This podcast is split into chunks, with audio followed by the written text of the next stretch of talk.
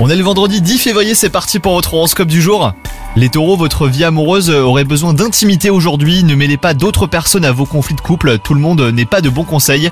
Essayez plutôt hein, de régler vos différends avec votre moitié à huis clos. Quant à vous les célibataires, votre charme sera son apogée, vous multiplierez les aventures sans vous soucier du lendemain. Sur le plan professionnel, vous pataugez un petit peu, ne sachant pas trop euh, par où commencer. N'hésitez pas à demander conseil aux bonnes personnes. Définissez aussi vos priorités et vous y verrez beaucoup plus clair. Sinon, côté santé, les taureaux, maintenez ce rythme de vie qui semble vous convenir. Vous avez su trouver le juste équilibre avec une alimentation saine et une activité physique adéquate. Faire du sport en étant accompagné est toujours plus agréable, donc essayez et vous constaterez la différence. Bonne journée à vous les taureaux